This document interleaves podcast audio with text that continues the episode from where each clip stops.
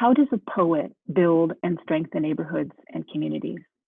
Today, we're exploring placemaking and strategic thinking with Rubinger Fellow Dasha Kelly Hamilton, who divides her time between Milwaukee and Anchorage. You're watching Inspiration and Adaptation, Bunnell's videocast, and I'm Asia Freeman. I was raised on Nanaimo land, where Bunnell Street Arts Center stands. Our mission is to spark artistic inquiry, innovation, and equity to strengthen the physical, social, and economic fabric of Alaska. On alternate Fridays, we share conversations about artist-led creative adaptations at work today.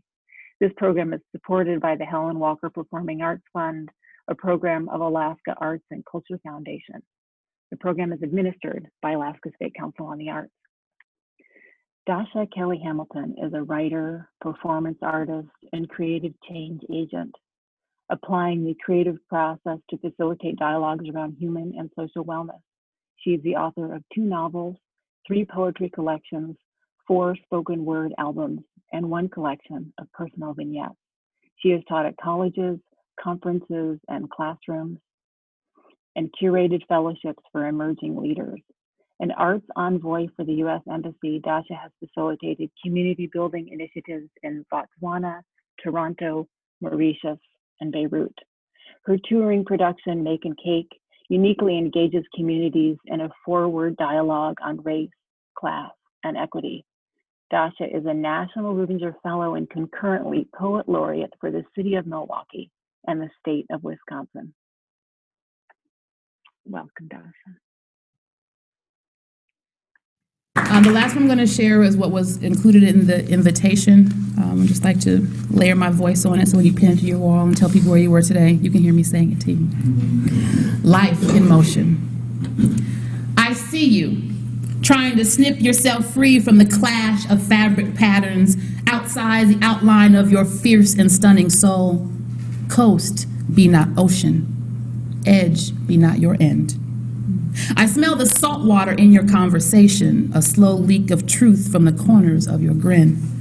I see you, fumbling to wrap yourself in the wind, but I know a costume when I see one. You carve your journey through fire, blaze ash compacted in your chest, footsteps forged into scorched earth, rising like breaths of sage. Glancing backwards will still be an inclination. Forward is your instinct.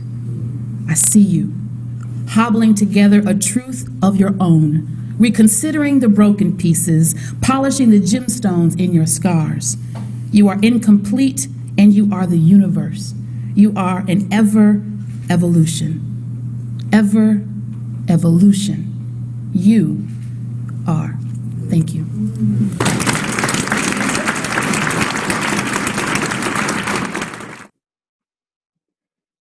Wow. Welcome, Dasha. Oh my gosh, it's so beautiful. Thank you. Thank you so much for joining us today. That was a piece you read at the inauguration? Yes, that's a piece that I read when I became the Milwaukee Poet Laureate, and it was a piece that's one of my, you have these favorites at the time, like the favorite outfit when you just get it and you put it together and you get the earrings just so. So it was definitely that moment excited to be able to share this idea of we're all in this together, and this life that you're trying to make sense of, that is the life, is making sense of it. And sometimes the making sense of it part feels like somehow we've done it wrong. So it's just celebrating that this is the process of being fully alive. And to be able to share that piece as the new Poet Laureate for the city was precisely what I wanted this opportunity, this gift of poetry to do, just remind us this is our process for being alive. Wow, that's so beautiful. You're working on so many levels. It's sometimes really, you're like a meteor, and as a poet you bring so much energy and inspiration to the communities where you work. Can we orient ourselves by learning about how you as a poet came to be involved in placemaking, how you came to be passionate about leading initiatives for shaping communities? Definitely. What's interesting is with the idea of placemaking, I didn't know that's I didn't know that's what it was called. I didn't know that's what it was. Mm-hmm. It was kind of looking into an event or a space or a room of people or what's possible, right? So my favorite word is if. So many things can happen when you start with, oh, wouldn't it be cool if, you know, it'd be really dope if we, if they, if. And I've been I have the type of personality where you just follow those threads of if until you can't follow them no more, in spite of people insisting that these ifs can't connect. So initially, if I go back to what would have been my entry into doing placemaking work, goodness gracious. I give myself permission to realize it's how I've always thought. I don't really know where to start, but I'll go with being able to start an open mic. And the open mic started 21 years ago. And it was one of the first things that I owned was co-owner of a bar. So it was one of the first things that we put on the calendar for the week. We're going to have a ladies' night and a this night, and we're going to have an open mic night, a poetry night.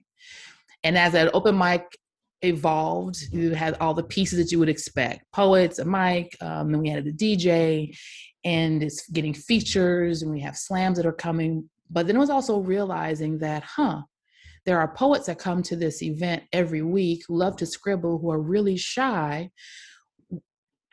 And it's because the idea of stepping up against other larger voices or people who are coming up with a new poem every week or that have this explosive personality or performance, that doesn't make that poem less of a poem or less of a necessary story that should be public.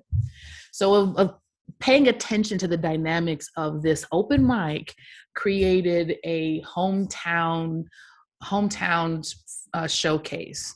So for the people who were really focused on their writing but weren't necessarily trying to go on tour, when we had people in town that were on tour, how about we have you read your whole 3 shiny poems to open up for this artist, and what that created in terms of recognizing the scale and the breadth of all of the art that was in the room. We had a night where we showcased the people who were never going to read. We created this slam bingo. So that's a way for the people who come every week and they listen. You can't have an open mic and there aren't people there who are listening.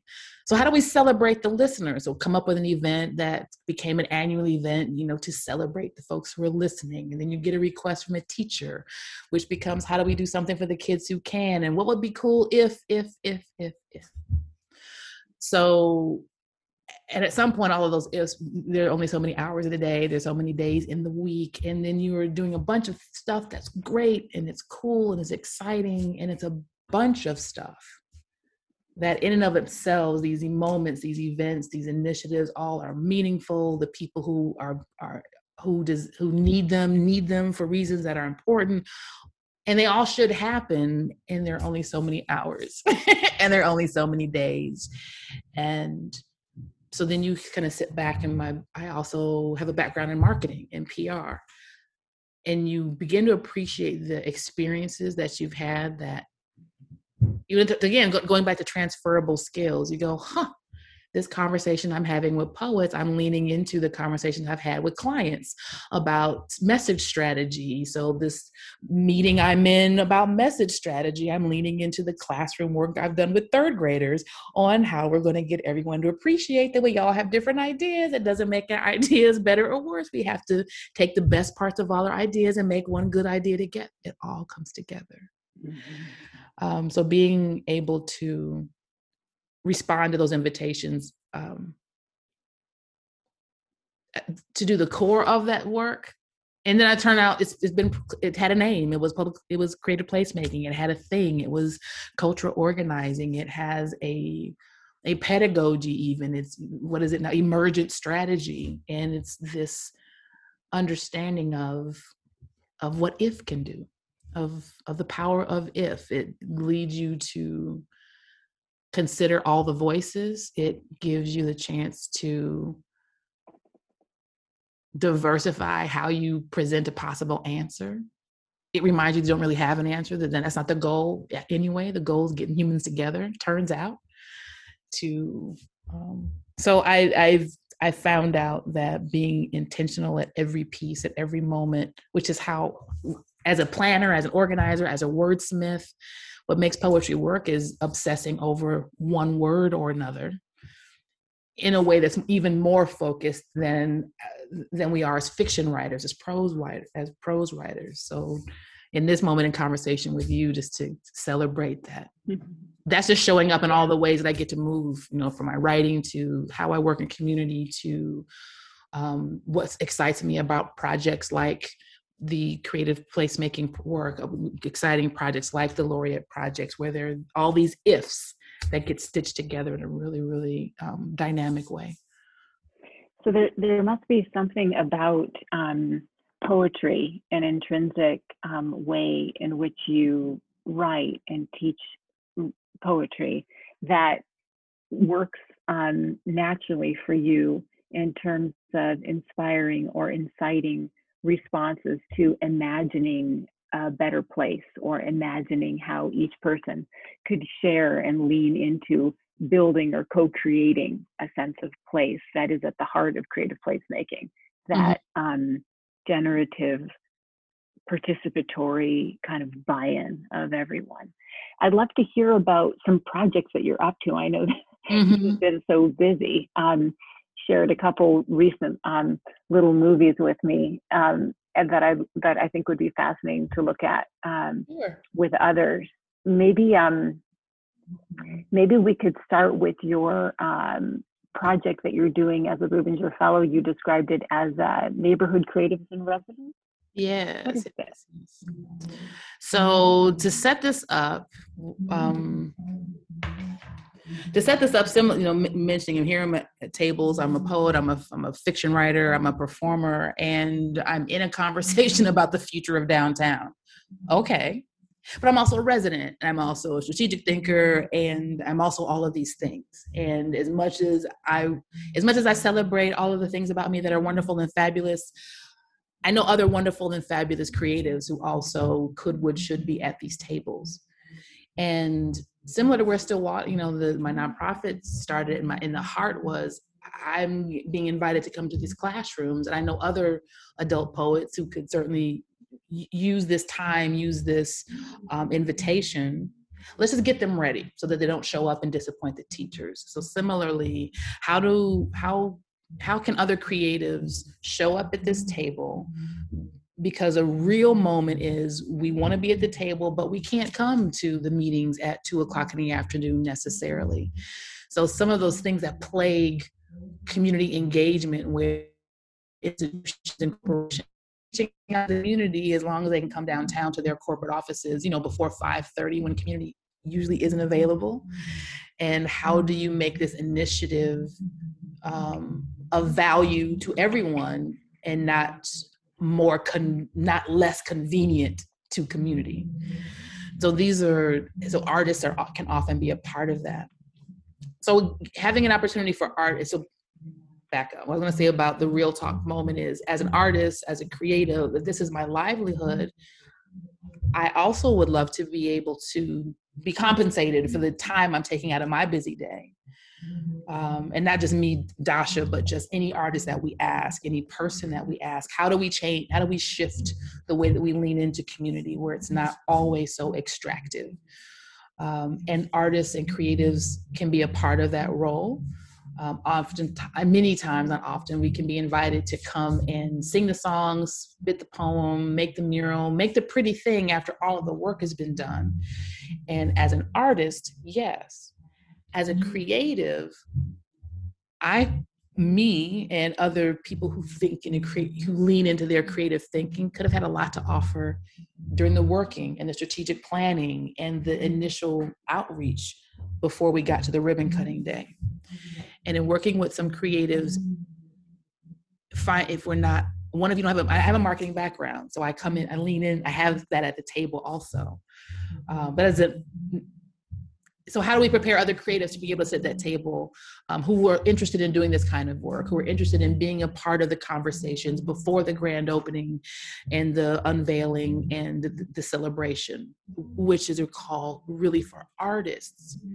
In this project, we invited practitioners from across the country to come in, and we did a symposium called Creative Exponential. And the invitation was, as creatives, you can exponentially increase invoices and the work that you're doing.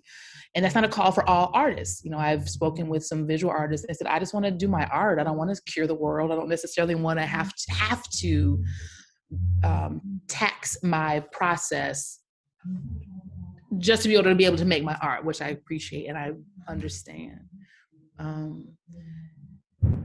So we have practitioners come in who are doing placemaking projects, who are organizers in a traditional sense. We had a neighborhood leader come in from Baltimore, for example, who asked the question, so why should I be excited, me and my neighbors? Why should we be excited that you and your university and your art institution are here with your little project? Why should we be excited because you're excited? And that it often can be the experiences that neighborhoods have because the university has a research project, because some artist has a great sculpture idea, because someone outside of the folks who live here had a great idea on behalf of the people who live here, with all the best of intentions, with what can be an incredible idea. And there's a way to invite yourself and your great idea into someone else's neighborhood, into someone else's institution, into someone else's nonprofit mission. And we all know that institutions and agencies don't always do it well, not for being malicious, just there are such things as best practices for a reason. So how to give these creatives these best practices, how to invite this conversation, and how to introduce this as a whole new an open line of work, not new, but the same way I'd realized that I've been doing it all along. And then you start to activate and inter-project ideas with a different, possible strategy. So 11 people submit ideas after having this symposium of a community engagements tied with organizing, tied with justice work, tied with creative solutions from residencies and fellowships and placemaking projects. They were each given a coach, they were each given funding, they were each given resources, community, physical contact, and otherwise to activate this one idea around reentry, fatherhood, early child development, water, food deserts, generations, and I'm forgetting another one. And so at the end of this, we had these institutional partners that were able to give content information, be supportive. They attended these showcase presentations that all the creatives did at the end of their events. And all of the institutions this was incredible what they came up with. And we have no idea how to replicate this. How do we even tell this to our board? So how to translate something that in an institutional way, there's a willingness and an understanding of the impact, but how to make it a thing that a corporation can say, this is what it is, what it does, what it costs, how it works. So this year as a Rubinger Fellow, I'm one of 10 social entrepreneurs who've been supported in thinking through an initiative. And so I've been in conversation with corporate folk and institutions and nonprofits on how to build a program where a company can say, this is how I participate to make that happen again. So this is a summary. Since we did the creative side, this is what we figured out for the creatives, and we're going to work really hard to make this happen again. All right.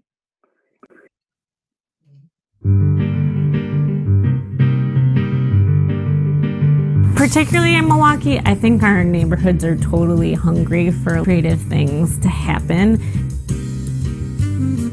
It means they care about their community and they care about cool and fun and interesting and cultural things happening. So as an artist is one way to be a creative. Obviously, you make a dance, you write a book, you compose a song. And we also know that creatives are chefs and graphic designers and architects, and that mom who figured out how to get the baby to be quiet, and the dad who, and turns out all of us are creatives. So moving that into how do we then change the conversation about what creatives bring to a discussion, bring to a city, and then inviting them to think of a project. Think of a project that's relevant to a specific conversation, and expanded it to what are all of the things that all of us are impacted by. So it was water, fatherhood, food access, the impact of stories, the impact of our generations, and how to interact with young children with brain building. So people submitted their ideas on one thing they would do to launch this one conversation in a neighborhood.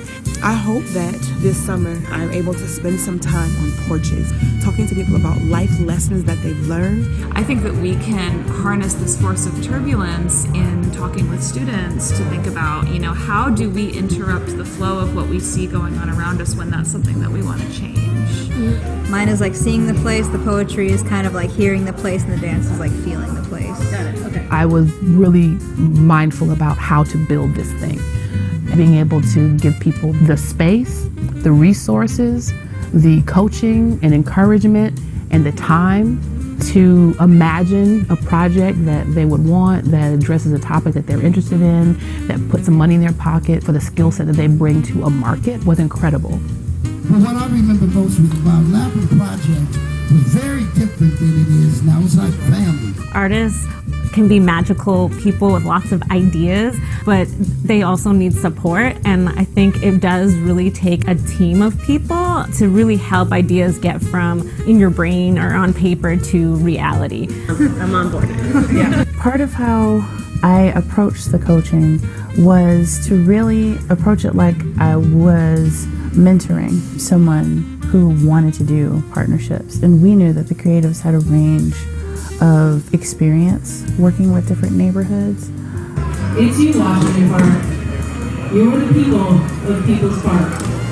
And I always thought Milwaukee was beautiful in its way, but I was able to see how beautiful it really was neighborhood by neighborhood. Everyone was so unique, but they all had a story to share, and it almost was as though they were waiting for the platform to be able to share it. I think what I'm most looking forward to was inspired by the wrap-up event, where we talked about the impact on the neighborhoods through the perspective of the participants. So the creatives themselves brought different summaries to that event of how their work engaged the neighborhood and the impact that it began to have.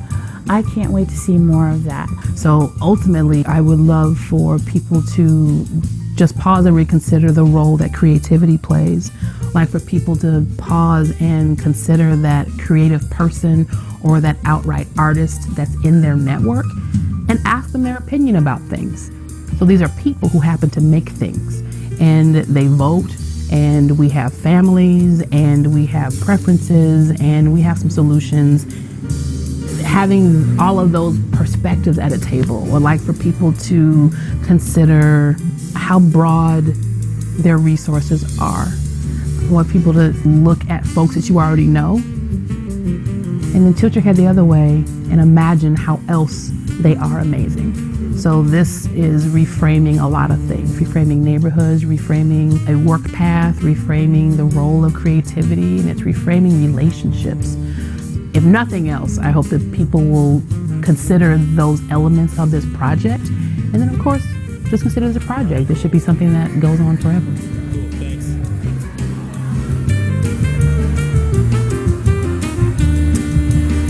Wow. That's fantastic. So your Rubinger Fellowship enabled you to do the project, to document it this way, to build this documentation? Oh, you're muted. There you go. Dasha, are you muted? I think you might be. Sorry. Okay. Yes, thank you. Sarah. Okay. Pesky little button. Yes. So this part of the partnership was done in partnership with the Greater Milwaukee Foundation. So I was able to secure funding to launch this initiative because the focus was for the creatives. Again, and figuring out how do we, if you know it's possible and you're giving resources on how to do it, then the whole idea of teaching people how to fish and not just giving fish. But then now it's a matter of creating a market, or I'm giving an opportunity to help create a market. So these folks with these skills that they've already had, but framed in a way where they have a different way how to market them. So this year is working on building the institutional side. So loosely, it would be a company agrees that they want to have this kind of authentic outreach with the community. So the company then would become a partner. There'd be a company that would partner with one of these teams.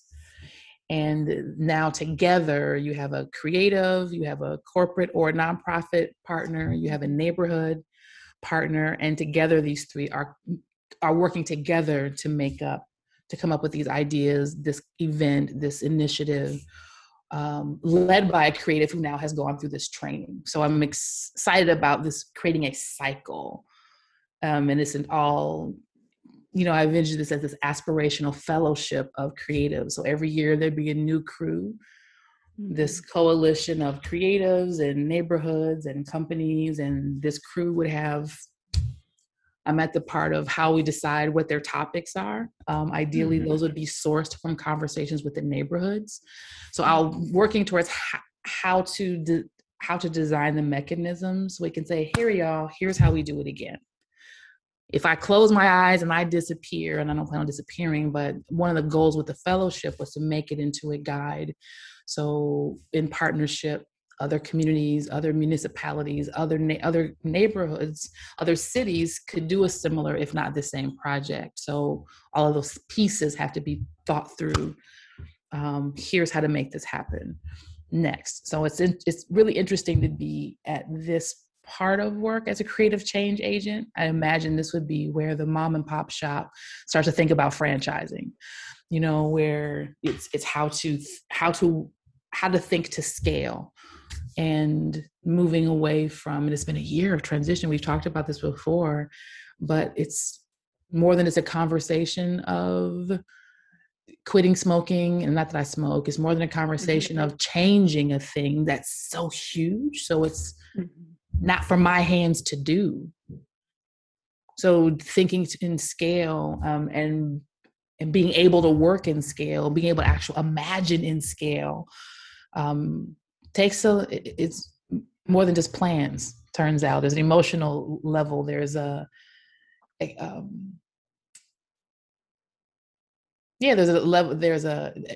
you're able to expand and expect and imagine and think more. For someone whose favorite word is if, it's interesting and it's telling, and it's a reminder of how much real life can constrict your ability to dream big, to live big.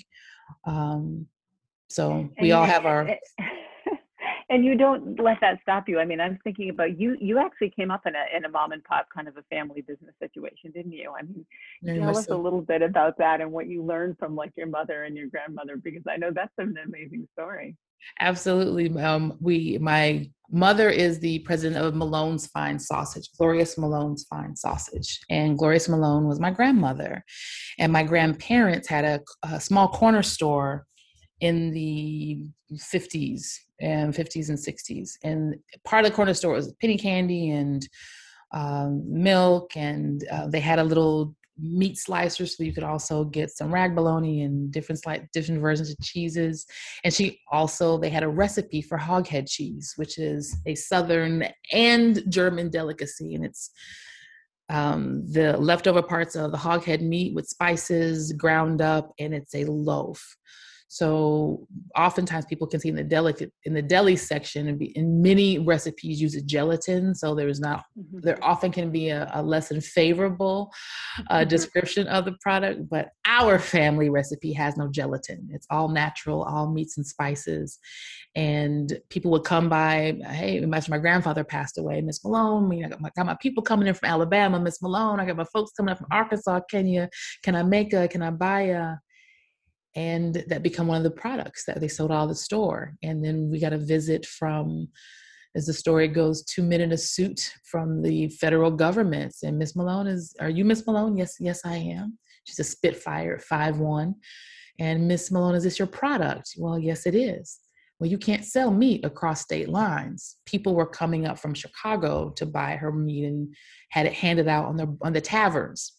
And some were reselling it at their stores. So she went through the process and became the first African-American woman certified by the USDA to be able to sell meat and to have a meat plant.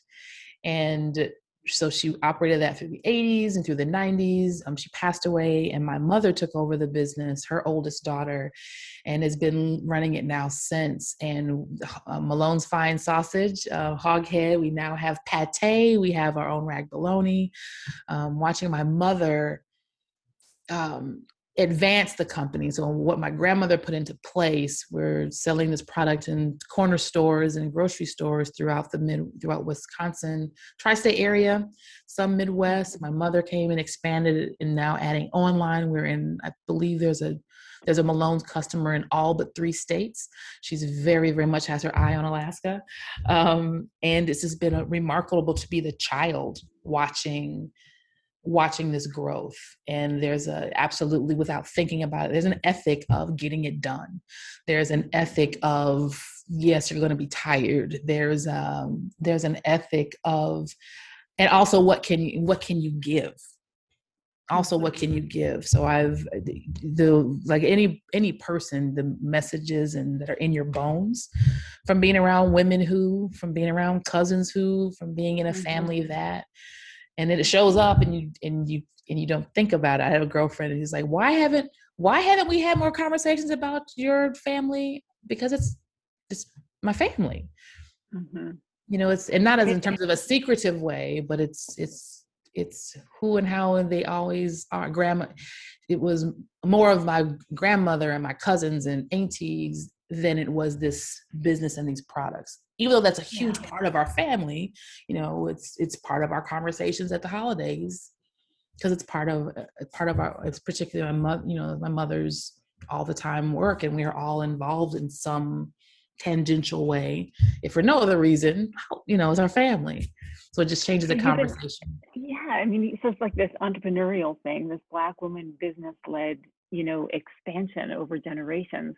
And then there's this whole part that I'm thinking about in sort of the metaphorical level, which is the way the sausage literally gets made. It's the spices and the ingredients. It's like, it is flavors and it's color and it's texture. And that's a kind of view that you bring in terms of like a special kind of recipe as a chef. You use the metaphor of a chef often when you're talking about creativity.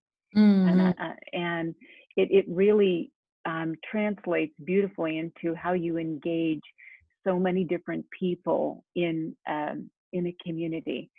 I would love to talk about another project, 414 Day in Milwaukee, or Milwaukee Day, and what that experience was about of helping a city shape its vision forward. It was, I love this video, and I love how it all came together. I had a period, stop there. And particularly that this project came about because of relationships, right? So initially it was an invitation between Imagine MKE and Downtown Milwaukee. So Imagine MKE is an advocacy group that has formed after years of conversations and coalition building and meetings and symposiums and conferences, fundraising, all the possible meetings to, you have this outfit that is focused on, one, the health of the creative sector of our city, the impact of the creative of community in our city, and also all of the policy and legislature and money raising, just shifting how the city works around creativity. And so that's the obvious outreach and working with the arts groups. That's also being quietly at the table in discussions around safety for women artists in the city, and also the Downtown Association, which can do all the things that, that an association would do in terms of a business district and the downtown business district and that. But we had a chance to work on a project this summer when we thought the Democratic National Convention was coming to the city. There was, and even though it came in a different form, I was impressed that the downtown bid went forward with this installation project with myself and Della Wells, who is a collage artist and whose work is so visceral and powerful. She actually has pieces that are also in the Smithsonian, where she's telling the story in her voices about the narrative of Black women, the impact of Black women. And again, her collage style is, it's gripping. So they were looking at some of the work that she already has created and asked, you know, we wanted to commission me to create some pieces that together tell the story of democracy. And initially it was a piece about the road to democracy. And in the invitation, we realized afterwards it was a typo, because it was the road of democracy was the invitation. And we get in the meeting, the road said, no, don't change it. That actually is what gets me spinning, my mind spinning about what to write, because the road of democracy says what's true, that we don't know where we're going and we don't all agree on how to get there. And so wrote stanzas. So then it was a Sudoku way of writing this poem that makes that statement in stanzas that were short enough that would fit on a light pole banner that would be paired with Della's work. So in 10 blocks throughout downtown, there were a lot of banners that stretched these 10 blocks in our downtown region that talked about, this is what the conversation we need to have that democracy actually is. Much to be proud of, much to celebrate, and still so much work to do, with these vivid, these vibrant images next to them. So that installation is still up. It was up through the end of the year. And to work with the downtown bid again, the ask was, we need a video. 414 Day is coming. The Milwaukee area code is 414. So April 14th is 414 Day, Milwaukee Day. And these two institutions that I've done these projects that have been really thoughtful in the past wanted me to be thoughtful again on a piece that doesn't just celebrate the day. Everyone knows that I have a not a love-hate relationship with my city, but I expect so much. So I'm that teacher, that favorite aunt that's going to remind the city to stand up straight, that's going to tell the city to stop scuffling its shoes, to tell the city to take ownership for that. That's me. And it's taken a minute for me to realize that it's more love in there than frustration, but frustration just the same. So I appreciate that they honor that, my relationship with the city that we can talk about. And even with that, here's what we went through together. And even in that, here's what we know about what we are capable of. And especially because of that, we know that we have what it takes to get through whatever is coming. If we can admit that we don't know what's coming, but admit that we have what it takes to get to meet it. So that's what this poem is, a new day, a 414 day. Wow. Me share where to start without you. Awakens the skin. Anticipation awakens the skin. Vibrates the air with promise, like a distant song arching its encore above the trees, above rooftop patios, into our playgrounds, alleyways, and cafes.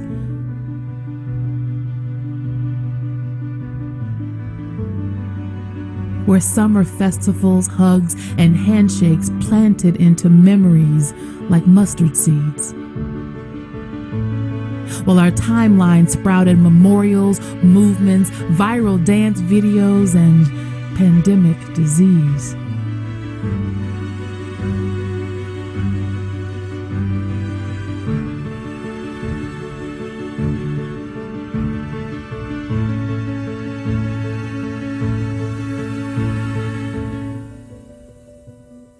We will emerge from under this shroud, each of us carrying forward a small corner, a thread of life stretched less tightly across our muscles and frame.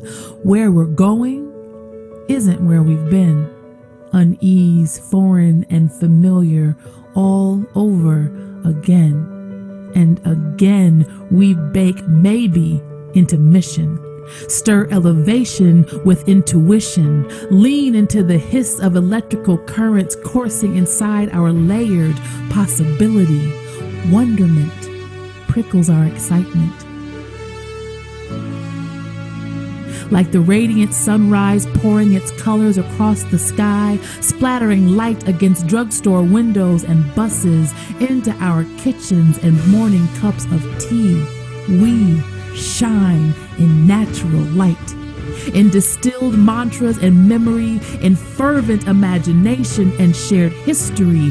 414. We have never been here all over again before, creating new days all over again. We are 414. Our new day is coming.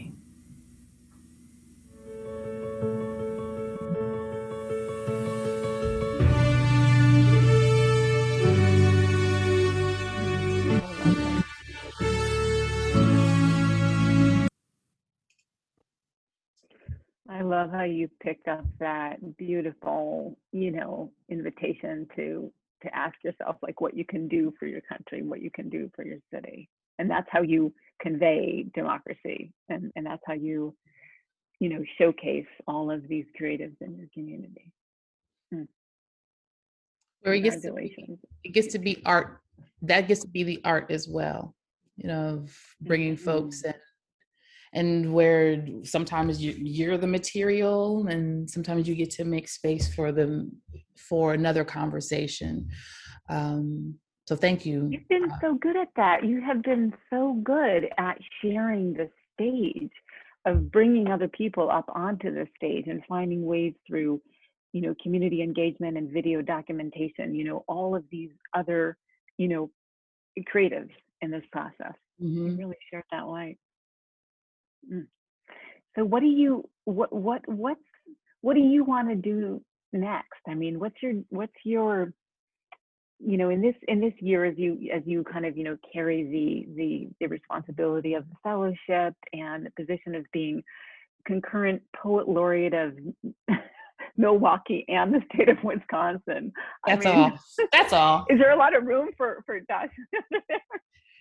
There is, actually. And what's interesting is, and that's been part of this calibration. One of the things that I didn't seek, none of us set out to learn, but we learned a bunch of lessons.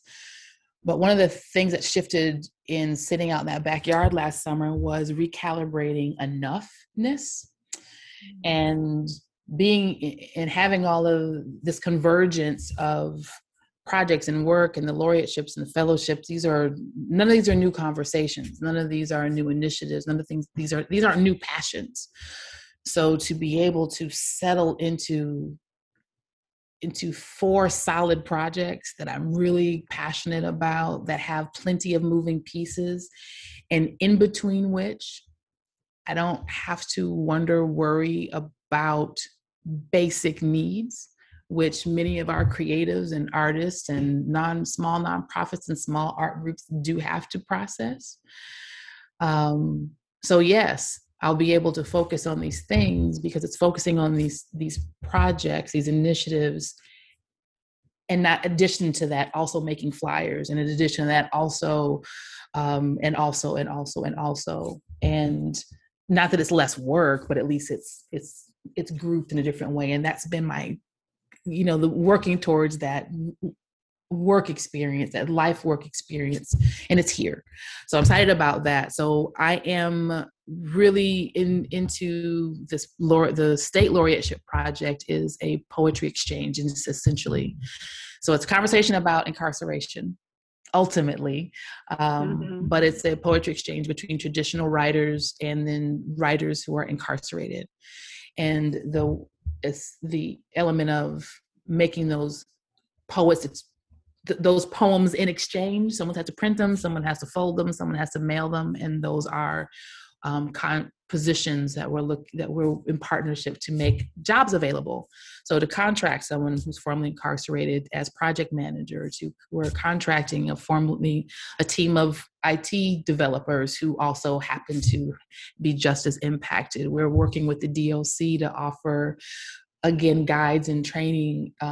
So internally, the writers inside have workshops and resources to participate. So building this coalition. So it's a smooth machine of getting people to write poems and share poems with one another, which of course invites a broader discussion. There'll be publications, there'll be chapbooks, there'll be workshops. There are a lot of things that will happen just in putting this machine in motion. So I'm really excited about the conversations that I've been in, the meetings I've had, the willingness, the excitement from workforce development to print shops to writers who are willing to do writing workshops to people who are formerly incarcerated who have gotten out that now are able to actually do work, continue doing work together, to the people who are incarcerated who are finding ways to get me messages anyway on how they're going to participate. I'm giddy with excitement of how this is unfolding. For creative work, I'm giving my space like little scavenger hunts on how to be surprised with writing. So I have these journals of lectures I've sat in on and curious documentaries that have tickled my brain, and just going back through those and there'll be something that interests me that I'll find some things and study a bit, and they'll turn into poems. Some of them do. And I have a production that I'll be touring. That's a conversation about race in class called Make and Cake. So that's been something that's been in motion. And just this year, all of the pins are being put in the map to be able to travel with that. So this creating, it's scribbling poems. It's my weekly little vignettes that are my 100-word stories. And I have a manuscript that I'll spend this summer in the backyard, finally getting to final draft. Not final draft, that is not accurate. Completed draft, not at all close to final. But so I'll be able to write this. Completing the manuscript. So it seems for you like it's not a situation of being a poet who's having this sort of episode of like social engagement and finding work to, deepen racial justice, to lift up voices of folks who are incarcerated, to engage with them at a human level. It's like this is you're a mission-driven social sculptor. I mean, it's all one, it seems for you. It's I mean, some poets would step into it hesitantly, not at all, but it is this convergence of that skill and passion with this vision that seems to really be you. You're just, it's happening now. And how does that, we don't have a lot more time, but I'm just curious, how does Alaska fit into that? Because you've got family here and there, and how do you hold all that too? It works because this journey has been a journey of moments in the first place, right? So like I mentioned, I've come this far from not knowing that this is where I was going. So the trust in the moments that didn't make sense, but I was so clear about why I'm in this project, or why I've been invited to be in that physical place, or why I'm on this campaign. Those projects get me into conversations, introduce me to people like my whole life partner, because it makes sense in that moment. So all that being said, it's also not really knowing what the next 6 months might look like, let alone the next year, let alone the next 2, 3, 4, 5. What's the grant cycle looking like? Then we'll know. So for me, knowing that it's playing it by ear a bit. So this year we know I'm back and forth. I've been in Anchorage for almost 6 months now. So I came in September for about a month, and then I came in December, and I'm heading back to Milwaukee at the end of May. So I've told people I was snowbirding backwards, right? So, it'll be probably 2 month chunks or so at a time, largely because I'll be back for festivals, and there's family time here. And then it'll be the end of the year, and already I'll have a tour schedule to contend with. Mm-hmm. So it'll be depending on the month and the date, which home I'll be at. Mm-hmm. So this will be for me anyway, the rhythm for the next couple of years. My tenure as state poet laureate is until next fall. Mm-hmm. And then after that, we'll see where the alignment project is. I would love for that to be work that I'm still doing beyond the laureateship. Who knows where this tour will go? Maybe Make and Cake will be a show, and I'm doing poems into 2022 with this show. I'm not sure. I'm not sure. I suppose it's got to help that you and your husband are both artists. You're both creative. Oh my goodness! Hamilton is an incredibly dynamic and creative person who shares a lot of passions in terms of community engagement, lifting people up, social justice work, transition from incarceration, all the kinds of amazing people that he's, that's all the things.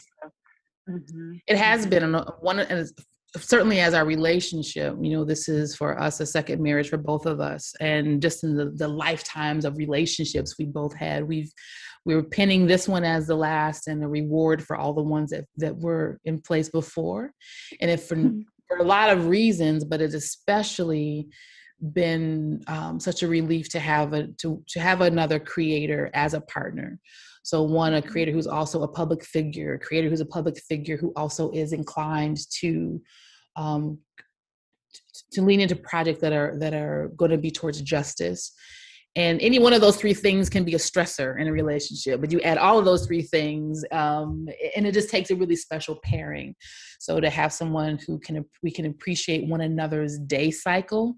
So I don't trip about the long nights, and he doesn't trip about the 1,000 people phone numbers. And we both understand what it takes to get a project to completion. And we all know we're both sensitive about our art. So it's helpful. We both have had partners where that wasn't the case. And you have to have a different edge of protection around your craft, about your why. So yes. And then on top of that, the work that we're interested in, we have a show that we've created together.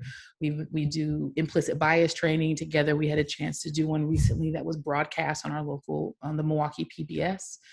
So yes, it's a great journey. And we know that there's a lot more to come.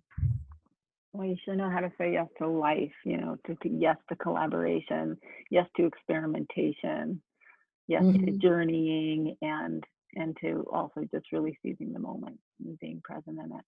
I wonder if you would send us out with a poem, and it could be something that you crack a book on. You've got something amazing. You have an amazing website and a beautiful poem right front and center there. If you want to bring us to that. But I think, in light of an incredibly traumatizing year on so many levels, a year that has just, really pushed us to find really, deep-seated resilience and strength to find it if we didn't have it. I want to say that you inspire me so deeply with your capacity to find joy and to elevate joy and to lift up, the beauty of the moment. And this moment that we're in right now, it's really special to me that you've taken this time. I want to thank you for that. Oh, absolutely. And, I always enjoy being in conversation with you, because they are that. We get to be in conversation and explore and have some things we're really clear about and still have a lot of fuzzy edges. And I would say that's been something that's been a great gift as a creator, as a parent, as a partner in the work that we're trying to do, to have a lot of the core of a lot of great sentiment, but still allowed to have some fuzzy edges, where before we felt we had to show up and everything polished and figured and solved, and we're remembering that we were never supposed to have it that way. So I'd like to go out with a piece that's is fairly new, and it's kind of the space that we're in, and I know that I've been in, of ready but not ready, and strong but still kind of tender, and knowing that I am personally and professionally in a transition that I can't necessarily name, and to be okay with that. Sometimes those moments can feel like, what is wrong with me and what is wrong with us? And not just, and maybe I just haven't figured that part out yet, but to be in that space of transition, and in individual ways, I am, in a global way, we are. And so this is a shorter and kind of it may not be a common Dasha piece, but it's definitely speaking to the moment we're in. Liminal. Great. Wow. Waking, dreaming, tasting, sated. Dawn, day, narrowly between approximation and certainty. Following, leading, circling, cycling, between I'm sorry, WYD. Between relinquish and resentment. Gasp, grasping, adjusting, settled, settling. Wanting, anticipating, figuring, knowing. Between flash and passion, deciding, doing. Having a taste, buyer's remorse. Bliss, shame, release. Familiarity, comfort, turned and spun. Conditional, committed, between active and activated. Data and denial. 1 millibreath, between implicit and exercise. Between sundown and end of day.